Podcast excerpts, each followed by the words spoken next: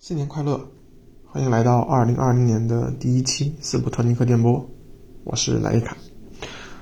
不知道元旦假期大家过得如何呢？我的话，请了两天假，用五天时间进行了一次自驾游。那本期的话题呢，我们就聊聊这次自驾游的故事。本次的目的地是南京的红山动物园，啊，在后面会详细的介绍去动物园的原因以及动物园的一些见闻。那在这之前，其实想简单介绍一下路途当中的一些事情。嗯，这次我是从北京出发，到达南京大概有一千公里左右的距离。嗯，如果不在中途过夜休息，一口气开过去的话，也要八到九个小时。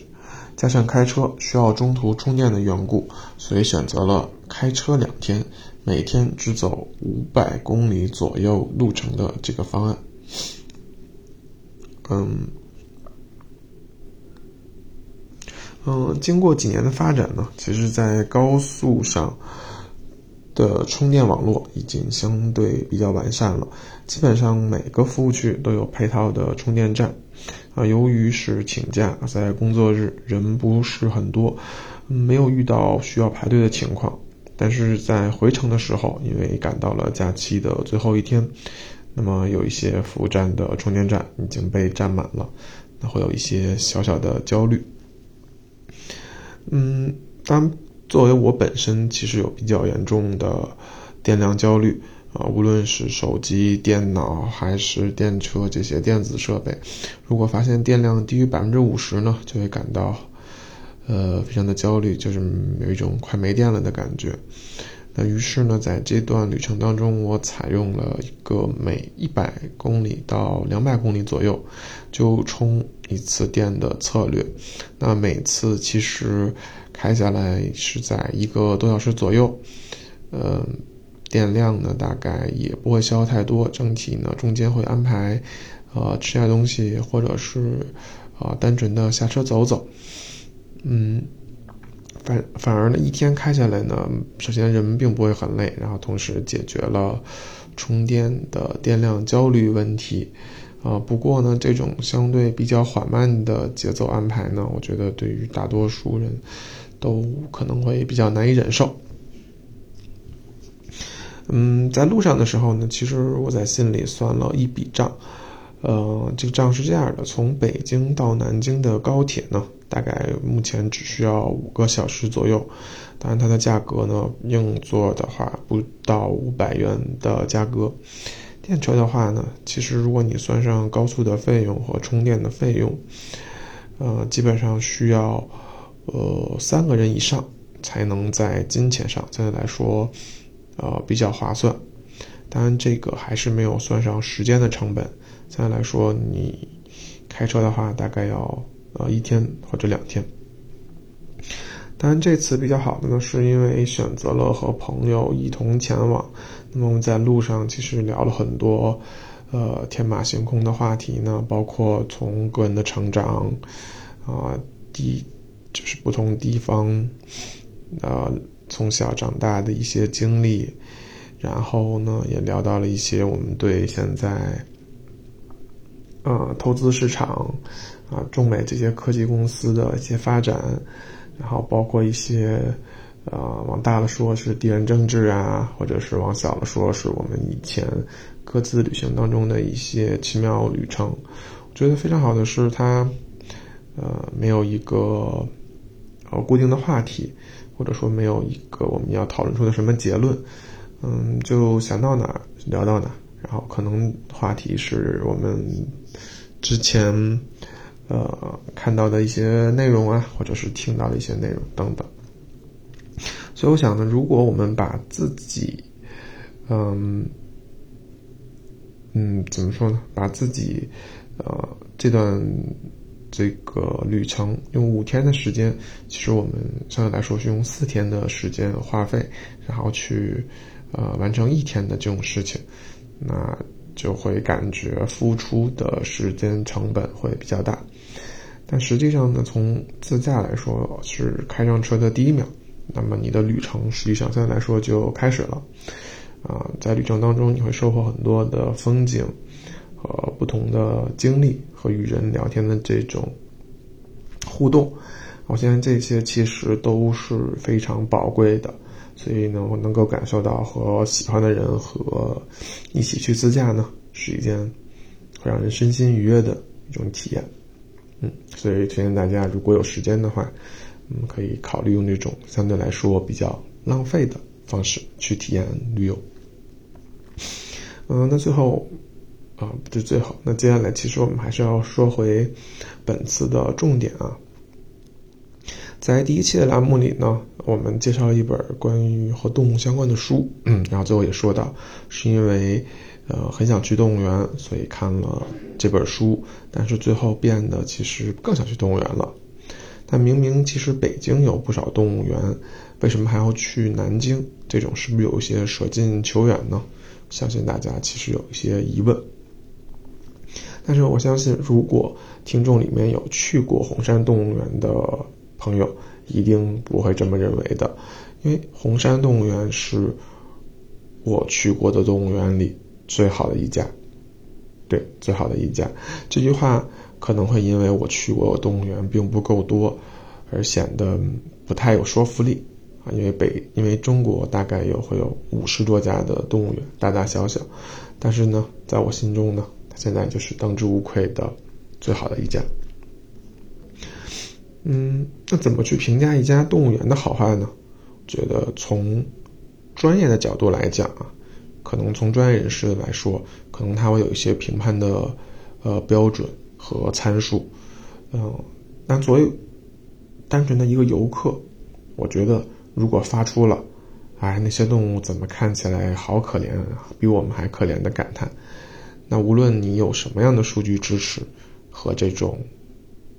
呃。评判标准，我觉得很难让人从内心觉得这是一家非常好的动物园。那相反呢，如果当你看到那些动物，你说啊，好羡慕他们的生活呀，那我觉得这家动物园呢，无疑首先进入了一个好动物园的评选环节。嗯，了解红山动物园呢，还是在二零二一年的疫情期间，因为腾讯当时做了一篇专题报道。就是在疫情期间呢的这个红山动物园陷入了收入危机，因为这家动物园其实它是国内唯一一家自收自治的动物园，所以呢，它其实全部的收入大部分都是靠门票和相应的这种，嗯嗯，由游客引发的收入吧。其实它对于这种可能像呃普通的动物园，可能是由当地政府或者是国家。来统一划拨的这种情况不太一样。那当时呢，那篇报道写的其实啊非常的感人，包括啊对于嗯这个园长的介绍，包括他如何对动物园进行改造，如何顶住了最大的压力，啊还保障动物的这种福利福祉。那起初其实我对他文章所说的一些内容呢，其实有一点点的质疑。这种质疑源自于说，我在北京看过，呃，去过几次动物园呢。那我觉得，我很难相信在国内，啊，对有这样的动物园。所以呢，我本着这个求真的态度，我就决定亲自前往一下。所以在二零二一年的五月的时候，我第一次去了红山动物园。那我刚进去的时候呢，其实就被震撼到了啊。其实，嗯，其实最明显的一点啊，就不用说它的装饰装潢，或者是这种那什么，那其实最主要一点就是那里面的动物的状态其实都非常的好。那不像我之前去过的动物园，它其实那些动物，首先它，呃，会有一些刻板印象啊，它的这个皮毛或者是它的状状态非常的萎靡。这种，但红山动物园的动物完全不是这样的，它们看起来其实非常的，呃，灵活，或者是非常的有精气神。无论它是在吃东西还是在玩耍呢，其实都比我记忆当中看到那些动物园的动物要活跃的很多。那另外一个惊讶的点，呢其实就是说它的这个，嗯，这个馆的大小啊，或者说对馆的，呃，这种装潢布置的。呃，丰富程度并不是按照说动物的名贵程度，或者说，啊，它是不是有多受欢迎，这种按照三六九等分。那这个体现在哪里呢？因为我是从呃红山的这个北门进去，它首先进去就是一个大熊猫的馆，啊，虽然它设计的非常好，啊，包括动物的状态啊和环境都非常好，但我当时的想法是，熊猫大家都知道它是一个国宝嘛，它有这样的待遇，其实是。不说理所应当，也可以说是意料之中。那我就带着这样的想法，我就继续观察，我看是不是说啊，你是因为啊受欢迎，或者是这个动物比较名贵，或者比较有嗯吸引力。那我在逛的时候呢，我当时它其实有一个叫狼谷的地方，嗯，它刚修建不好，我在那里呢是彻底的被改观了。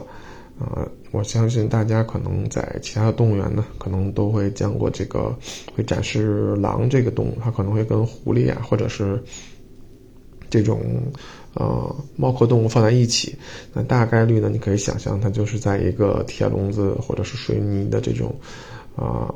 一个环境下呢啊，在一个角落里，有时候它也不会出来，然后或者是出来就躺在那里，然后跟那里转圈，没有什么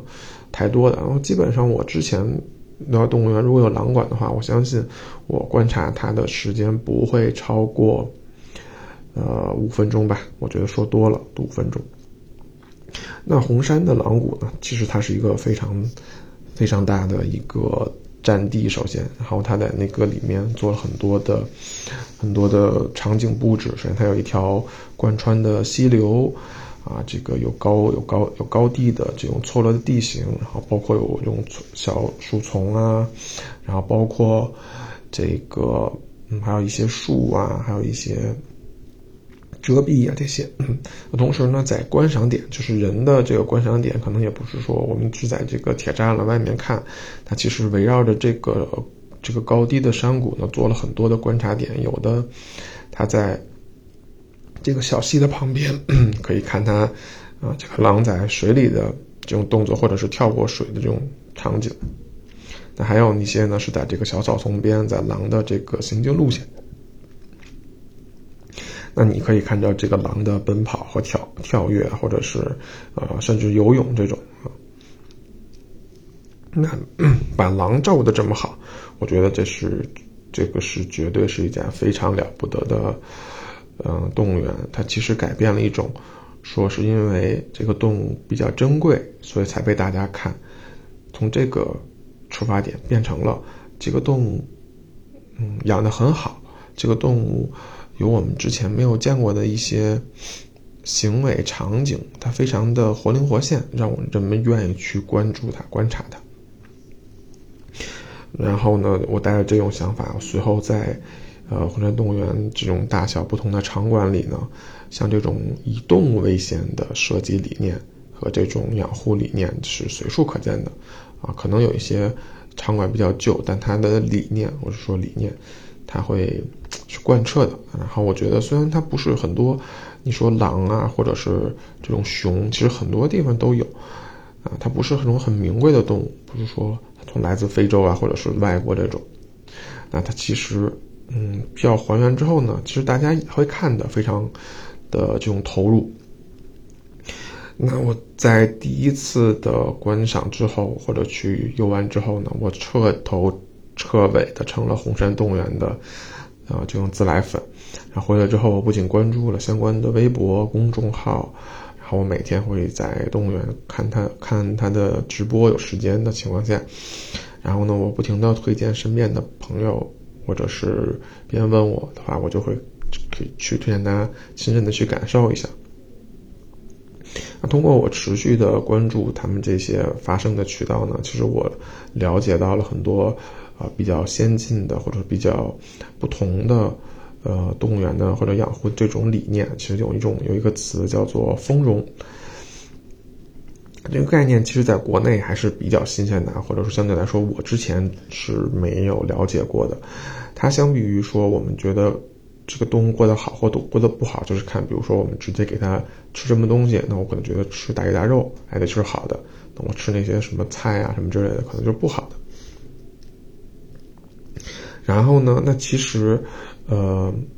那我通过这个丰容呢，其实它是怎么说呢？它通过一些小的道具，啊，包括比如说我把这些吃的放在一个微微的挂起来，我给它放在一个小桶里，或者藏起来，或者是我给它埋起来，哎，这种它其实可以增加动物的这种活动量。啊，这种增加它进食的时间，然后呢，模仿一些原本在这个动物在野生的环境下，我可能就需要爬高，我可能就需要去刨一些地才能得到的这些呃食物，去模仿它在野生环境下这种行为。啊，虽然我这里说起来这个概念可能有一些班门弄斧啊，但是呢，这个理念在我第二次啊，就是这次去熊谷里。观察我们观察到了一只黑熊，它爬了这个很在很高的树上，然后呢，那个树上其实掉了一个，呃，被绑了一个树呃嫩树枝，这是黑熊其实比较喜欢吃的一个东西。然后呢，我们就看黑熊在那上面费了半天劲，啊，慢慢的把它给揪下来，然后。在这个过程当中呢，我们就不知不觉的站了有半个小时，然后呢，其实发现身边其实很多人都在哎关注哎你就是很多人都在说哎你看他马上弄下来马上弄下来了这种，啊我才是在那一刻我才深刻的感觉到了这个丰容的意义，它不光是对动物，包括对我们的这个说是游客也好，啊其实都是增加了我们一个了解和这个这个投入。当然呢，我除了学到了一些最新的这种管理的这种理念的知识呢，那我来红山其实呃更大的一个感触呢，就是因为我来了两次嘛，这两次其实变化是非常非常大的。那这一次其实我重点呢本来是想看这个新建成的本地有一个生态区，会展示一些本地的小动物，但是因为呢天气太冷了，很多动物呢它都没有出来，或者说在一个休眠的状态，那说起来可能会有一些。呃，遗憾，但是相对来说呢，那我第一次来说，有一些当时还在维修的，像这种雄谷啊、新的虎山呀，哎，这次都是重新的开放了。那我相比于上次呢，有了更多的这种呃体验啊。同时呢，我还了解到有四到五个场馆还在修建中。如果是发生在我去别的景点或者是别的地方去旅游，发现啊，说我还在修建，这次你没法看了。那我觉得我一定会感到非常的遗憾，但是在红山的话，我就不会有这种想法，我会非常的期待，因为我知道，首先我可能不久或者半年或者一年后就会再去，然后我会非常期待这些新的场馆，哎，它有一些是不是会展出更有意思的动物，会有更有意思的这种啊场景的布置，嗯，我可能更期待更多一点。那我在我们。逛了大概一天，在下午五点多的时候走出园区呢，我就对朋友说呢，我说啊，我说可能这个有一件好的事情对你来说，就是你，嗯，啊一件好的，一件不好的吧。我说不好的事情，那可能就是说你逛了红山动物园之后呢，就拔高了你对动物园观赏或者说参观的一个天花板。啊，是这样的，就很多动物园可能你就看不上了，或者是没有必要去了。那好处呢，就是可能你以后，呃，再来红山动物园呢，你还会有更新的发现，更好的发现。但我就给他埋了一个坑，那以后可能我们还会再来。